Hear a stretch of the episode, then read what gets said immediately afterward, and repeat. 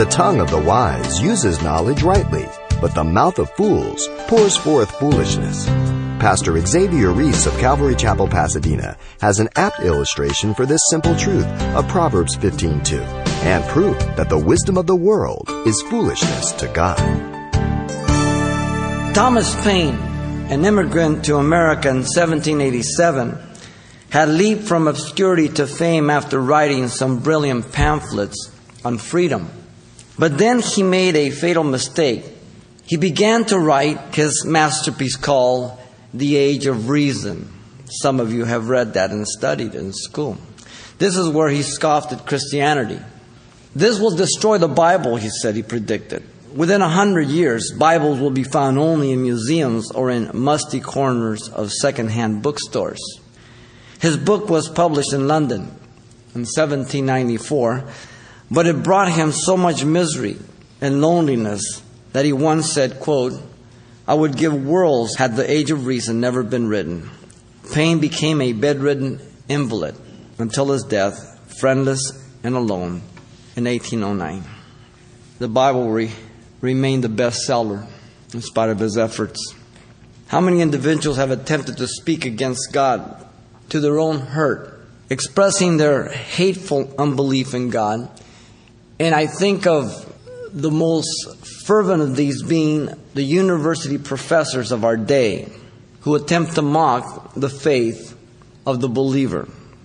Jesus said it would be better that a stone mill be tied around your neck and you be cast into the sea than you stumble one of these.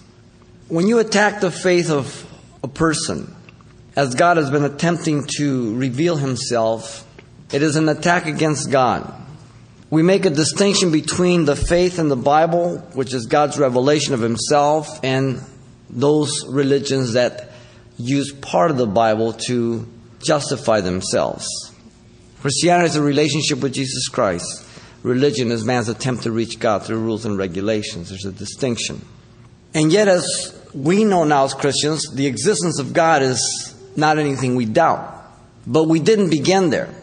We came from different backgrounds, from backgrounds of religiosity or no religion at all or humanism. Uh, but God brought us to the place of belief and that He was real. And that we be confident more in God than in ourselves. The Bible is inerrant, it is infallible, for it is literally God breathed. And the Bible is the only reliable source to know absolute truth about God, man, sin, the devil, or anything else that is recorded. It's first hand information, absolute truth. We begin with the conclusion as an inerrant fact, and then give the evidence within God's revelation arriving where we began, that we may contend for the faith that was once and for all delivered to the saints.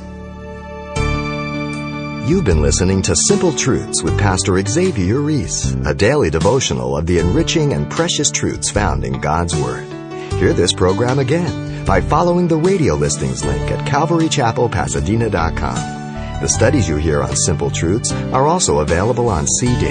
Give us a call at 800 651 8352 for information on how to receive a copy.